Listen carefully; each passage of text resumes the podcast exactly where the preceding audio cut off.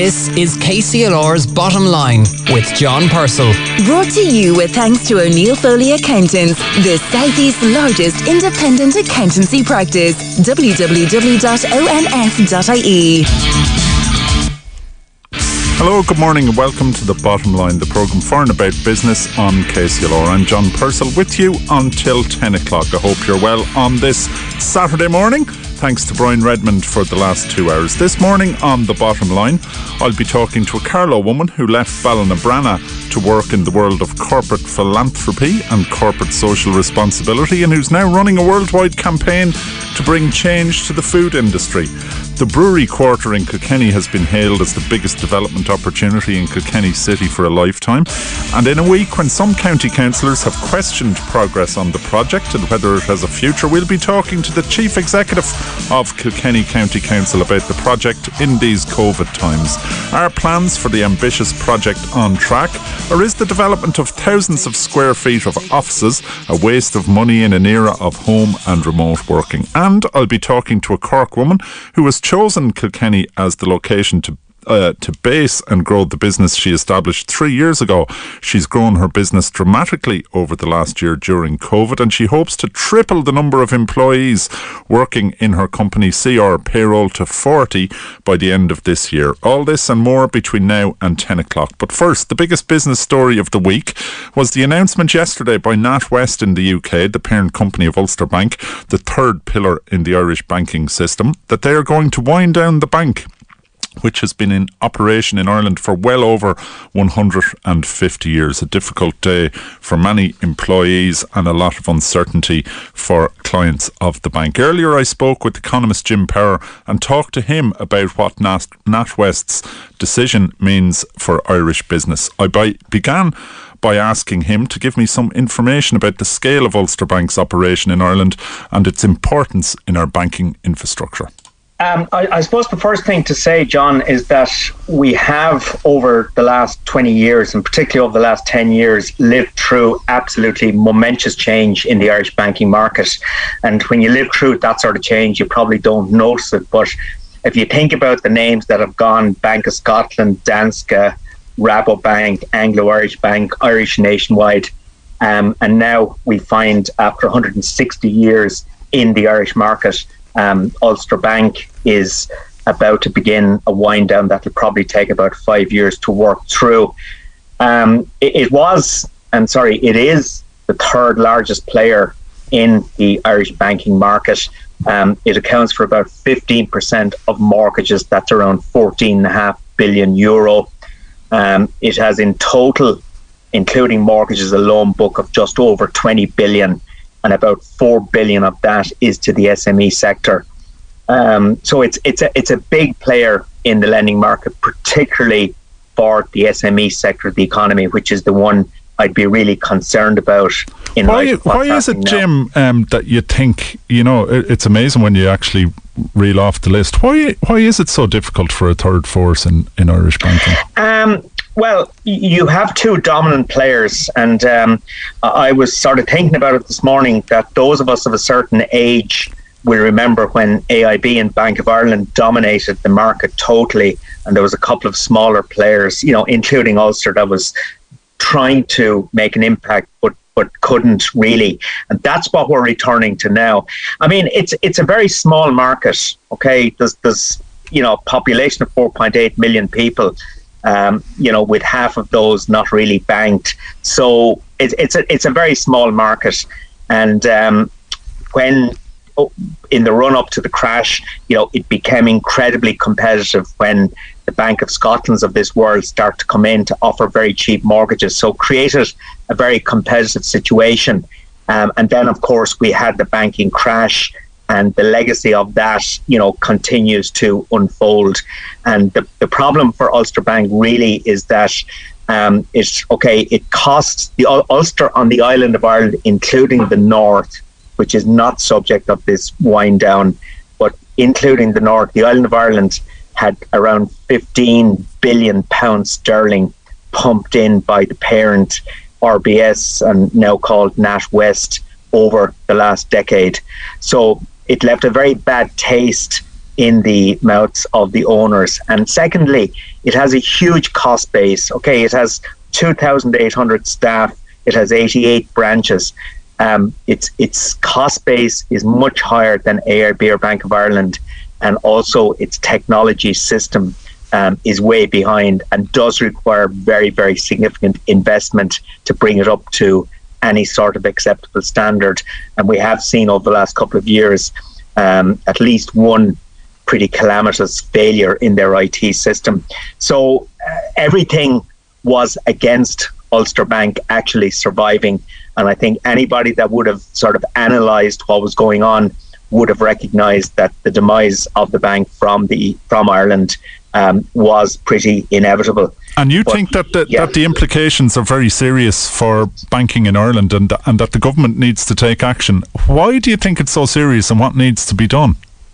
Well, I think competition is really important. You know, that there's no doubt about that in any market. Okay, I mean, when Bank of Scotland entered the mortgage market back in 1999, overnight the average cost of a mortgage fell by at least 1.5%. So when you have a duopoly in a market, which is what we're going to end up with now, that means that two players dominate the bulk of the market. That's AIB and Bank of Ireland. There's a lack of competition, and when you get a lack of competition, what happens? Well, interest rates tend to be higher, bank charges tend to be higher, because if you don't like the interest rates they're charging you, if you don't like the charge the bank charges they're charging you, what can you do about it? You know, there's nobody else to go to. So the lack of competition in the marketplace is going to be a huge issue. And indeed, for the 4 billion or so in SME lending, you know, those SME companies, and indeed all SME companies, may struggle to get banks to actually do business with them over the next couple of years, because the SME sector is clearly the sector of the economy that is most adversely affected by COVID-19. A lot of SMEs, particularly in certain sectors that, you know, the hospitality and the whole tourism area, for example, a lot of those businesses are in serious trouble now and will require significant assistance from their banks to get through this over the next few years. And I'd be a little bit worried that the SMEs, the smaller ones particularly, will not get the sort of support that they require. So basically, it's the lack of competition, it's the creation of a virtual monopoly situation, two banks dominating over 60% of the market. That is never good. So I think, and I argued this 10 years ago, just after the last banking crash, that it, as banks started to exit Ireland, and as it became very clear that international banks had then and still have no interest in coming into the Irish market because it's too small, there's not enough money to be made in it. So I argued back then that the state should step in and create a national bank, you know, along the lines of the old ACC or ICC. That's the Agricultural Credit Corporation and the Industrial Credit Corporation. I mean, those banking models worked well back in the day for the sectors that they served. Unfortunately, they all went the direction of property and eventually, you know, were taken over or went out of business. But as originally envisaged, those banks were good. And I have argued, and I think the argument is back on the table now, that the state needs to step in and needs to create a third banking force. And there's many possibilities here. You know, there is PTSB, which is 75% owned by the state. We have the post office network that could certainly get involved. We have the credit union movement, which could certainly get involved. So I think the foundations are there for creating a third significant national banking force that would provide competition to the other two players. I would like to see that happening, but I'm just not convinced that the political will or bravery to to take a step like that actually exists at the moment. Well, we'll see over the coming years and months. I think it'll unfold over years, but presumably action needs to be taken sooner rather than later. Moving on, Jim, just on Thursday evening and Friday morning, news breaking, rather, you know, not any big announcement, but broken by Ciara Phelan in the Irish Mirror in an interview with Micheál Martin, that the lockdown looks set to go on for another nine weeks. Yeah, I was astounded, I have to say, at the blasé way in which Taoiseach just threw that out there. And this is the one thing that is really, I suppose, making me more and more disillusioned, angry, whatever sort of adjective you want to use. But it's the communication exercise around this is dreadful.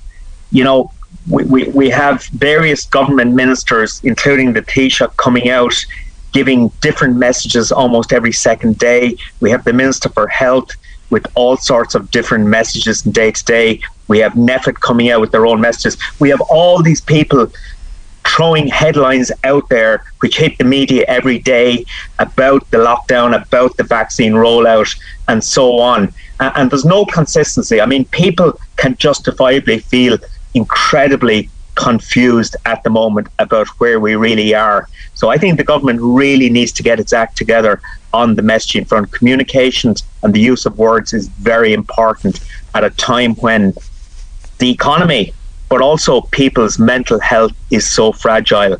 In terms of another 9 weeks lockdown, you know, that's just going to create further devastation for all of those hospitality businesses out there, particularly for non-essential retail, all of those businesses that are shut down, for gyms, for hairdressers. It is just going to increase the financial burden. And if they're going to go for another 9 weeks of lockdown, which the Taoiseach has suggested, and of course that could change again next week, but if they're going to go for another 9 weeks of lockdown from March 5th, well, then they really are going to make sure that they are going to pump a lot of money into the businesses and the households that are worst affected by this, because if they don't, we will be left with a very sad high street environment out there, with shops, restaurants, businesses gone, never to come back. So at a time like this, you know, it is really important that the government maintains as much financial support as possible. Of course, that is building up a further debt burden for the country, with, you know, longer term implications, but that there is no choice if the government is going to continue to pursue this path, which it appears intent on doing. So it's and I would also say that talking to small business owners in those businesses, as I do quite a lot, last year there was anger. This year there is a sense of sort of resignation. Yeah, absolutely. A lot of them are just totally dispirited, and I have been a critic of NPHET all the time, because I don't believe it ever did a proper risk assessment. You know, it just shut virtually everything down without any real examination of just how risky certain activities are. And indeed, I do believe also that policy has been heavily driven by social media. You know, people telling stories about something happening in a GA clubhouse or whatever. You know, so I think we will look back in hindsight and say that the approach taken here was not a good one, that a lot of mistakes were made, and unfortunately the longer term consequences of that for businesses, for the overall economy, and for the mental health of people, particularly young people and elderly people, you know, is very dramatic. So what we really need to see now is the government getting the pencil out and really pushing the vaccine programme forward as much as possible. The Bottom Line on KCLR with John Purcell. Brought to you with thanks to O'Neill Foley Accountants, now offering a complete life and pensions advisory service to business. www.olf.ie. Yes, good to talk to Jim Power there. Always interesting views on Ulster Bank and where we are. And I'd echo what Jim was saying. I was talking to some people in businesses during the week, and there is a funny humour out there. Humour is the wrong word, but a funny state of mind, because people facing a lot of challenges. Now, one of the big challenges we as the human race face, of course, is sustainability. And I came across the work of the World Resources Institute when talking to a business contact in London some time ago, and I was pleasantly surprised to learn that a Carlow woman is responsible for heading up one of its key programmes called the Cool Food Pledge. Her name is Edwina Hughes and is now based in London. Edwina hails from Ballinabranna, and we heard Olivia Flanagan from Ballinabranna earlier taking on Ireland's easiest quiz, so I thought it would be a good idea to invite Edwina on the programme to tell us a bit about her career since she left Carlow. Good morning, Edwina. Morning, John. How are you? Very, very good. Now, first, before we get into your Carlow roots, tell us about the World Resource Institute.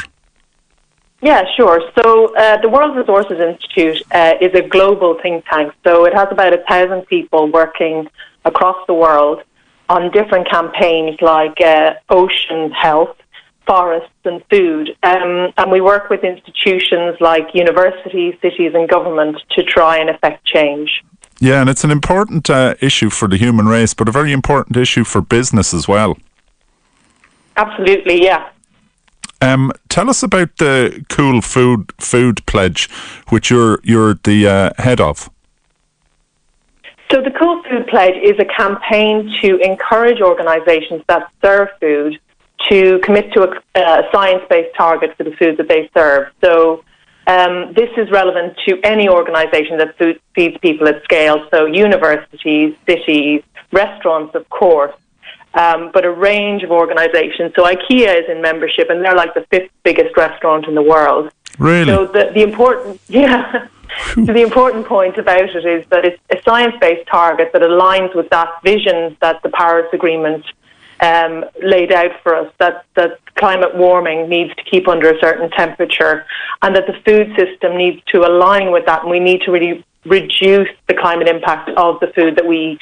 Yeah, and so tell us a bit about your day-to-day work as part of the Cool Food project and the World Resources Institute. What kind of things are you actually doing and what kind of businesses are you interacting with?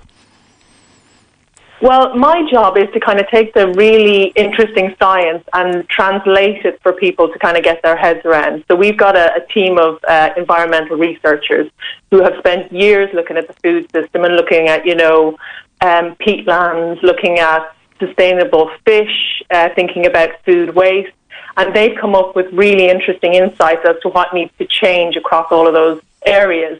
And one of those is about shifting diets. And so my role is to help organisations like IKEA, New York University, Harvester, City of Milan, to help them to shift their consumers' diets away from climate impactful foods and towards less than climate impactful foods. Yeah, now you mentioned those global brands and those international organisations. It's a long way from Ballinabranna. Tell us a bit about your journey from Ballinabranna to the World Resources Institute. Yeah, well, it is a long way, I suppose. But I was always planning on, working in social justice. I think from a very young age, that was sort of on my mind. So I went to school in Carlow and then went to St. Leo's. Went on to Trinity College, studied economics and business, and then did a master's in corporate philanthropy. I think what I felt was that corporate philanthropy and corporate social responsibility 15 years ago in Ireland, it wasn't a massive area. Sustainability has only just really emerged in the last couple of years as a really strong area that you can work in. So I felt that it was a good move to come to London and to sort of get a job here and learn a bit more. My impression is that companies are rapidly adapting to the challenge. How do you find the response from companies? Because the challenges facing companies are legion in terms of just keeping the show on the road, and society has kicked the sustainability can down the road quite a bit. Has that stopped, and are companies actually starting to get to grips with those challenges as well as the challenges of keeping the show on the road? Yeah, well, I mean, I think, we're all very aware that right now keeping the show on the road is the hardest thing. It really is such a tricky time, particularly for the kind of organisations I'm talking to. They're food services organisations, they're hospitality organisations. They're closed at the moment. A lot of the people I normally talk to are on furlough or they're just waiting to see what's going to happen next. So there's a lot to be said for keeping that show on the road. But I think what we know now is that this climate emergency is it's coming down the track very quickly, and it's not something that government can do on its own, or the agricultural sector, or the power sector. You know, it has to be owned by all sorts of organisations, and we all need to kind of put our shoulders to the wheel in order to really come up with solutions to do business in a way that, yes, kind of gives people a livelihood and supports them, but also doesn't kind of strip the resources of the planet at the same time. So specifically, what kind of stuff are you trying to get people in the food sector? You know, restaurants, staff, canteens, although those are mostly closed down at the moment. But what kind of people, you know, what should people in the food industry be thinking about? What's the World Resources Institute trying to get people to do? Well, we've got this piece of research called Building a Sustainable Food Future. And so there are like a menu of things you can change in the food system. If you work in hospitality or in food, you know, we've got loads of resources online at coolfood.org. And that'll give you a great introduction to what the climate impact of food looks like, the kind of changes you might make. We've got a playbook for food service that basically lists 23 interventions that help you to shift your consumers to eating more planet-friendly food without impacting on your bottom line, which is key. This isn't about kind of, you know, doing a very virtuous thing and then not being able to make any money. The road that we're kind of forging here is one where people shift their diet slightly to eat more plants and eat less animal-based products, and still that restaurants and food service can still make money, and that people are eating well, they're full, they love food, it's delicious. So it should be, you know, a viable solution for food service. And Edwina, what would you say if we take a step back and go back to the primary producers, the beef farmers of Carlow, Kilkenny and so on? Less meat doesn't sound like good business for them. I think being a beef farmer in Ireland has always been hard. And, you know, I grew up on a farm. We had cattle, we had sheep, and we had cereals. So I'm under no illusions that it's not an easy road. I think this is a challenge that is going to have to be tackled by farmers. So I think the sooner that governments get on board and start thinking about how they incentivize farmers to farm differently, to build some of this climate thinking into their farming methods, the better it's going to be for everyone. But they can't do it without help. You know, they need government to support them and to back them. And it is all about kind of thinking about the farming system of the future and what we need to build that. Well, Edwina, it's a pleasure to talk to you, and I'd love to check in with you again in the future. And it's good to know that a Carlow woman is leading the charge in the World Resources Institute and with the Cool Food Pledge. And people can check out very comprehensive website for the World Resources Institute. Thanks for joining us this morning on the programme, Edwina. No problem. Thanks, John. Okay, that was Edwina Hughes, originally from Ballinabranna in Carlow, and now heading up the Cool Food Pledge for the World Resources Institute. Now, talking about corporate social responsibility, I want to pass on a bit of important information to listeners in the south of County Kilkenny that the road is currently closed between Mullinavat and Luke's Well after a collision there, so please avoid the area if possible. It's just coming up to 33 minutes after 9 o'clock. You're listening to The Bottom Line. After this short break, I'll be talking to Colette Byrne, who's the Chief Executive of Kilkenny County Council, about the Abbey Quarter in Kilkenny. Stay tuned. Local at heart. KCLR. Local at heart, indeed. John Purcell with you on The Bottom Line, the programme for and about business on KCLR. It's 26 minutes away from 10 o'clock. Edward Hayden coming up at 10 o'clock, and he'll have lots to keep you entertained throughout the morning, so do stay tuned. Just a reminder to listeners in the south of County Kilkenny that the road is currently closed between Mullinavat and Luke's Well after a collision there, so avoid the area if possible, and stay tuned to KCLR for lots of traffic information throughout the day and indeed every day, that's what we're here for, is to keep people informed. Now, the Abbey Quarter is a huge site in the centre of Kilkenny City, and a really exciting vision to create a vibrant new urban quarter in the heart of the medieval city is at the heart of the development plans of Kilkenny County Council. Of course, all those plans were unveiled in a vastly different world. The development of large offices is central to the first phase, I think, of the plan, and we've all seen people in the centre of Kilkenny City, the crane and the really impressive looking building work going on. But of course, questions were raised during the week at Kilkenny County Council about how it's going on and whether the jobs promised will actually materialise. So given the importance of it as a business issue, I thought it'd be a good idea to invite our next guest, Colette Byrne, who's Chief Executive of Kilkenny County Council, on the show. Good morning, Colette. Morning, John. Tell us, I think there were about 500 jobs promised associated with this site, the Abbey Quarter.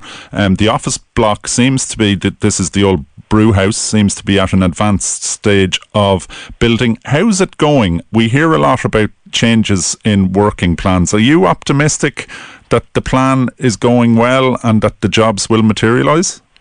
Well, I suppose, John, just to start with, I suppose no doubt COVID has certainly upset lots of things, and if it wasn't for COVID, we'd probably have the office block finished at this stage. We haven't. It's under construction. Like every other construction site, it's closed at the moment, and we're waiting, I suppose, for the restrictions to be eased so that we can get our contractors back on site. And is it possible to give a kind of completion date, or is that just plucking figures from the air at the moment? If we could get back on site, you're probably looking at 3 to 4 months. Wow, that close. Who knows when we'll get actually back on site. And obviously with any of these shutdowns, it takes a little bit of time to get back up and running to full tilt, if you know what I mean, when the contractors get back on site. So, and then we all know, I suppose, COVID has changed how we all carry out our work. So there are, you know, issues that need to be addressed to make sure everyone is safe on site, etc. But look, I'd be confident enough. I suppose it's one of the projects we have on site at the moment. The second one would be the Riverside Park and the Skateboard Park, and we're probably, if we got back on site, there's probably no more than 4 weeks' work to complete that project and open it to the public. But you talked about offices, John, and I suppose how things might change and everything else. And I think we're all waiting to see what might happen when COVID finishes. And at the moment, I suppose there's enforced working from home in lots of cases. But I think the general feeling would be when choice comes back into where people can work, it certainly will be a blended approach to working. Mm-hmm. So there will be a need for offices. The office block we're talking about in the brew house is about 5,000 square metres of offices. It can be let as one building. It could be let as 9 different units. So it's fairly flexible in what can be accommodated in the building. And I suppose that was important from the start, that we built in that flexibility. You're not looking for one big tenant to take the whole building. You're probably looking at smaller units, and certainly we can accommodate smaller units if needed. And how's the marketing of that going? Have you got people signed up to go into it, or is that possible? No, is it just finish it first? Up? No, I suppose some people think you should have what's called a pre-let before you start a building. The reality, even when things were going well, probably the only pre-let on commercial buildings were in Dublin, and I think there was only 2 of them at the height of things when we were really going well at national level. So it's not that simple to talk about that you'd have a building that would be pre-let before you'd even start working on it. And I suppose the challenge you have, John, is it's the time frame you're trying to deal with. Like, I'm in Kilkenny a little over 5 years, and in that time frame lots of jobs and new companies and businesses have come to Kilkenny. Many of them looked at the Abbey Quarter, but the reality is we hadn't a building ready to allocate them if they were interested. So what we're trying to do now is get building ready, get the brew house ready, get it let, and then also follow on and move ahead with planning for the next building. Mm. So that when the IDA, and I suppose the IDA are the main ones who would be bringing new international business into the country, who want to set up and establish a base here in Ireland. So when they come looking for accommodation, at least we'd be able to show them the pipeline. We'd be able to have certainty if it's through planning, because one of the challenges you have is most companies, I suppose, understand the planning system in Ireland. They hear a little bit about the delays that can happen when something goes to An Bord Pleanála and it's out of a local authority's control and all the rest of it. And that's all very valid. I mean, people are entitled to have their views on any building or any development that's proposed. But it does mean there's that little bit of uncertainty. So what the Abbey Quarter Partnership is trying to do, I suppose, is one, have a building that we can show and that is of a standard. And I know your earlier conversation was about sustainability. I suppose the brew house and all of the Abbey Quarter is being developed to the highest of environmental standards. It'll meet NZEB, near zero energy. It'll meet the LEED standards. So you're talking about, I suppose, very modern building, modern facilities in an existing old building in the case of the brew house. But then we're moving on to actually seek planning. We're about to appoint a design team to progress the next building, and the next building will have a bit of mixed use in it. It's at the back of the brew house building.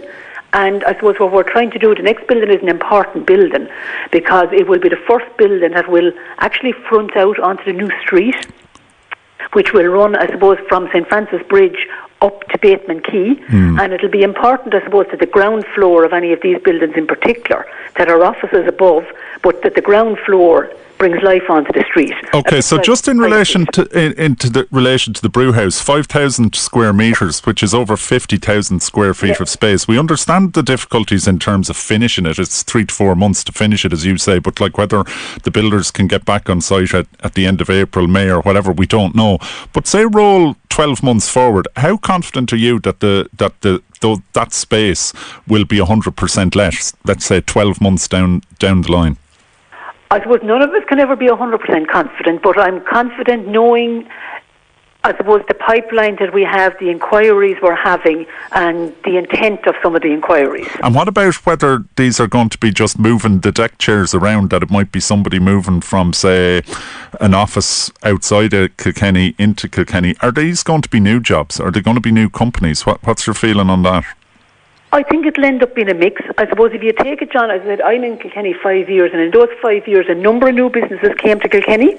They have established themselves, and their intent probably was, if the Abbey Quarter was ready, they would have moved into it. So you'll have some businesses who came maybe with 10 staff, 15 staff, with the intention of growing. They may well look at the Abbey Quarter.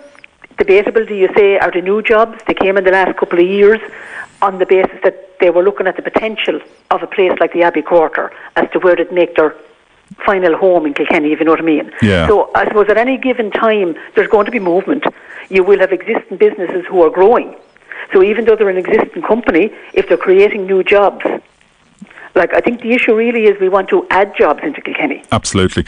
Now, the whole site, it's 10 acres, so this is only one element of it, the old brew house. It's envisaged that there'll be 7 new blocks on the site and 14 new blocks overall, creating a new urban quarter. I'm reading from the master plan, which is on the Abbey Quarter website. You know, what kind of time frame overall? It's a really long-tailed project. It's not like 2024. What kind of, are we halfway through the plan? Are we quarter into the plan? When will this, the 10 acres, you know, be into the plan? A third. I would have always felt it was about a 15-year plan, and we're 5 years into it. And I suppose just to remind people, we are talking about mixed use. We're not talking about all of the buildings you're talking about being offices. We are looking at small retail, small services to complement, I suppose, what else will be happening down in the Abbey Quarter, very much complementing what's happening in Kilkenny already on the High Street, etc. But we do need to bring life at the ground floor of buildings. You're looking at residential. We're looking at, hopefully, a third-level campus when the TUSE gets established. So if anyone was to look at the master plan and also the design guidelines that were adopted by the council actually give the mix of what will be allowed on the site. What about the third-level campus? Sorry, Colette. The third-level campus, you mentioned you're here 5 years. I think people have been talking about third-level in Kilkenny probably 35 years. You know, are we within striking distance of that, do you think?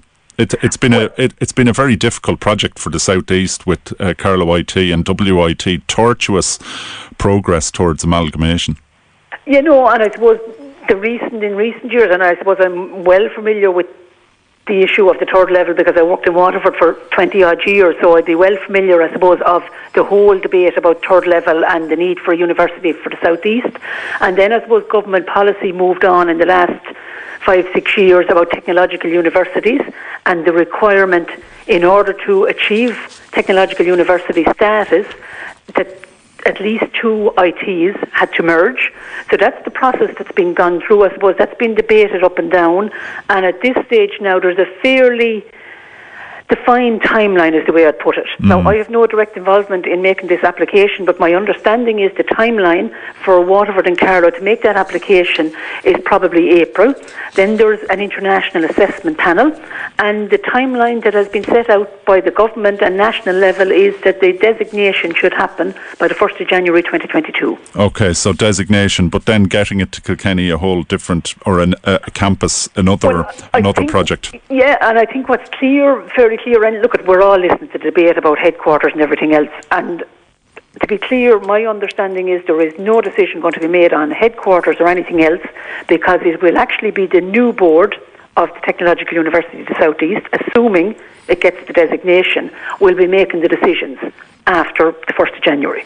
Okay, Colette, we've got to leave it there. Thank you very much for that update. Good to hear about how it's going. A lot of interest, as you will understand, but thank you for taking the time to come on with us this morning. Yeah, and I'd say, John, if anyone does have an interest in the site, they can see the presentation that was given to the Council on our own website, the Council website, and then Jason Clerkin is the CEO of the Abbey Quarter Partnership, and feel free to make contact with Jason. Absolutely. But overall, Colette, you're feeling fairly optimistic about it. How does the controversy and the allegations of sort of white elephant and doubt over it play out with people who are looking to come in? Because a lot of these international companies, they do a Google search first, and often the controversy can come up top of the agenda. Does that help or hinder people looking? Well, I don't think it can help, is all I'd say. Okay. And I think we all need to put our best foot forward.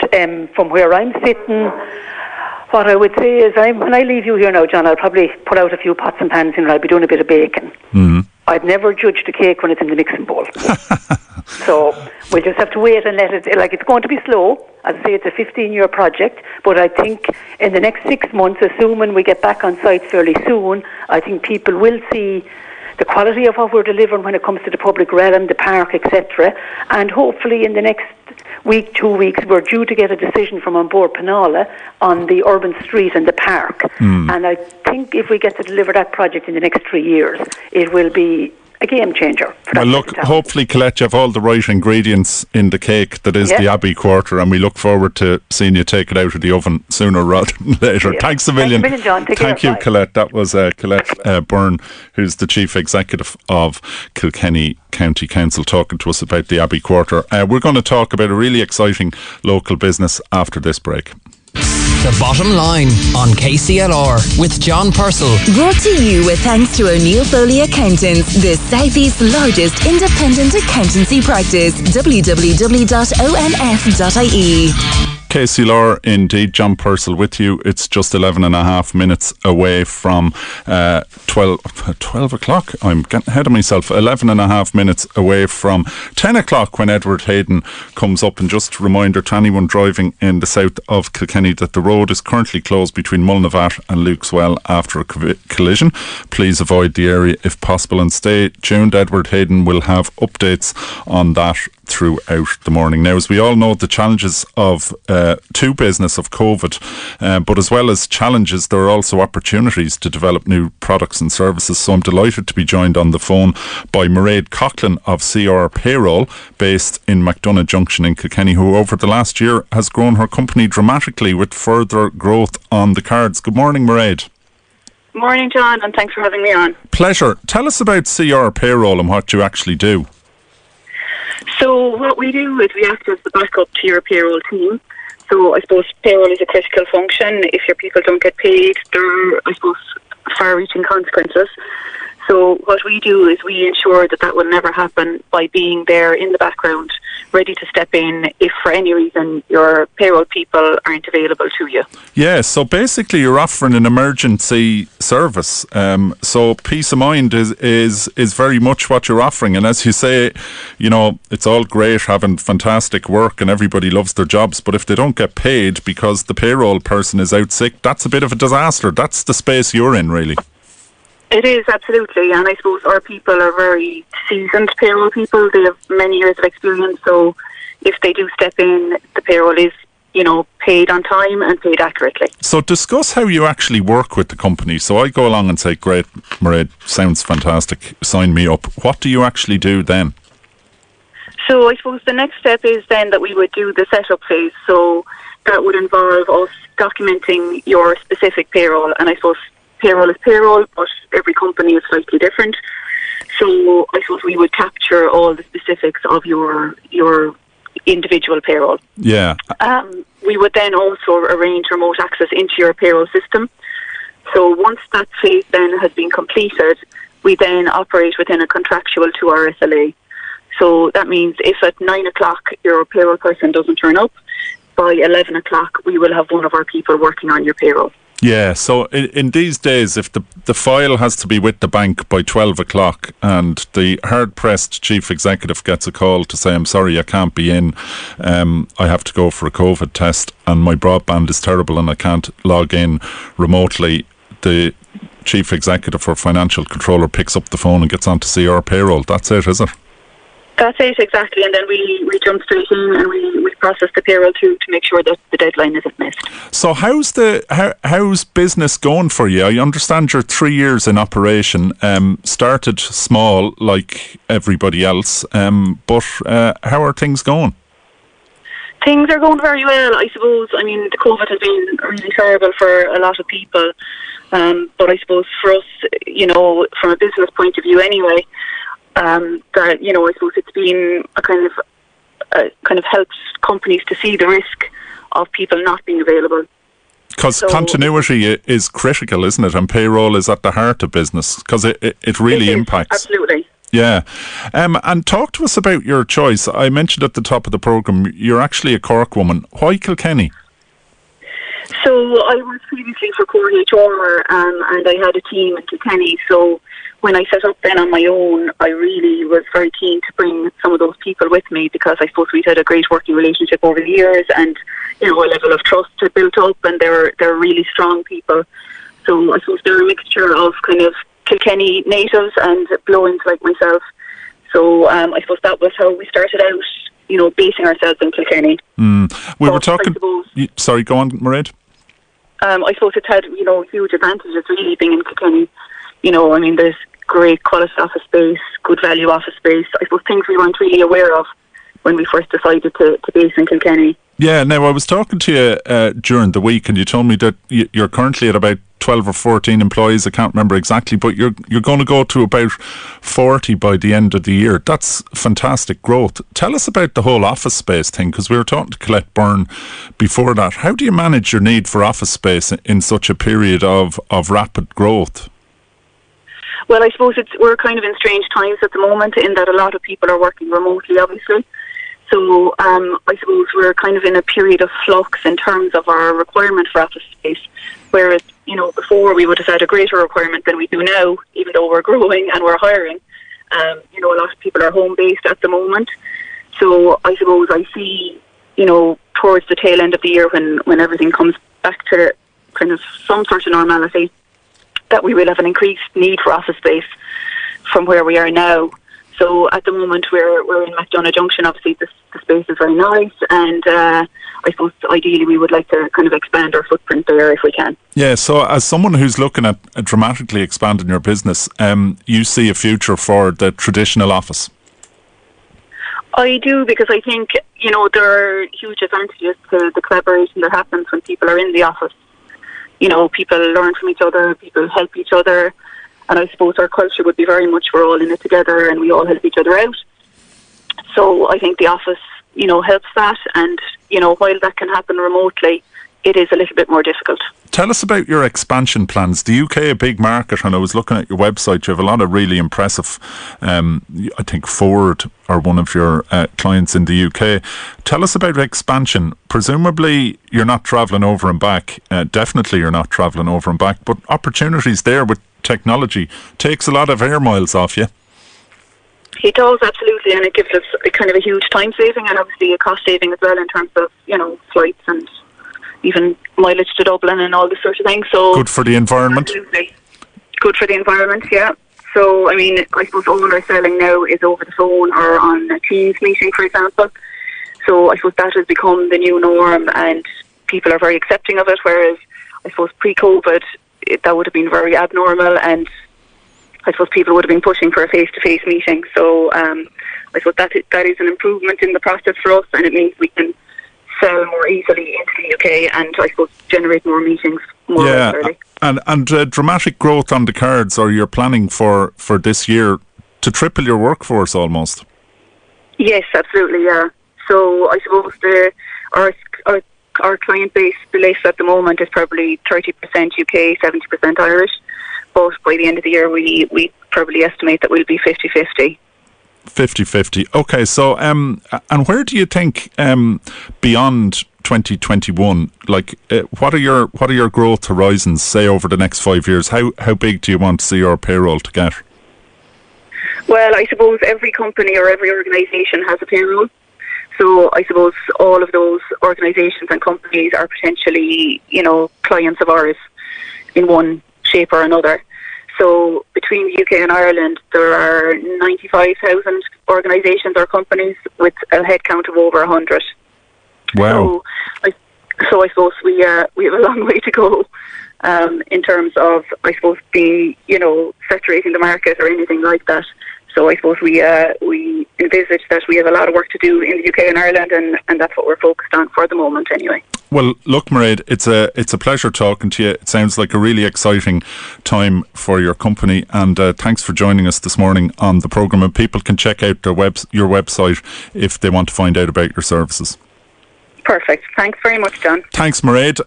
That's Mairead Coughlan of CR Payroll joining us this morning on The Bottom Line. That's all we've got time for this week on the programme. Remember, if you have any comments or ideas you'd like to get to us, email thebottomline@kclr96fm.com, and you can listen back to this or any episode of the show on our podcast, The Bottom Line. Just search for The Bottom Line KCLR on any of your podcast platforms. Thanks to all our guests this week: Jim Power, Edwina Hughes, Colette Byrne and Mairead Coughlan. Thanks to producer Deirdre Drummy, but thanks most of all to you for listening. We'll be back next week. In the meantime, keep your distance, hold firm, have a good weekend, and we'll talk to you again next Saturday just after 9 on The Bottom Line. The Bottom Line on KCLR with John Purcell. Brought to you with thanks to O'Neill Foley Accountants, now offering a complete life and pensions advisory service to business. www.omf.ie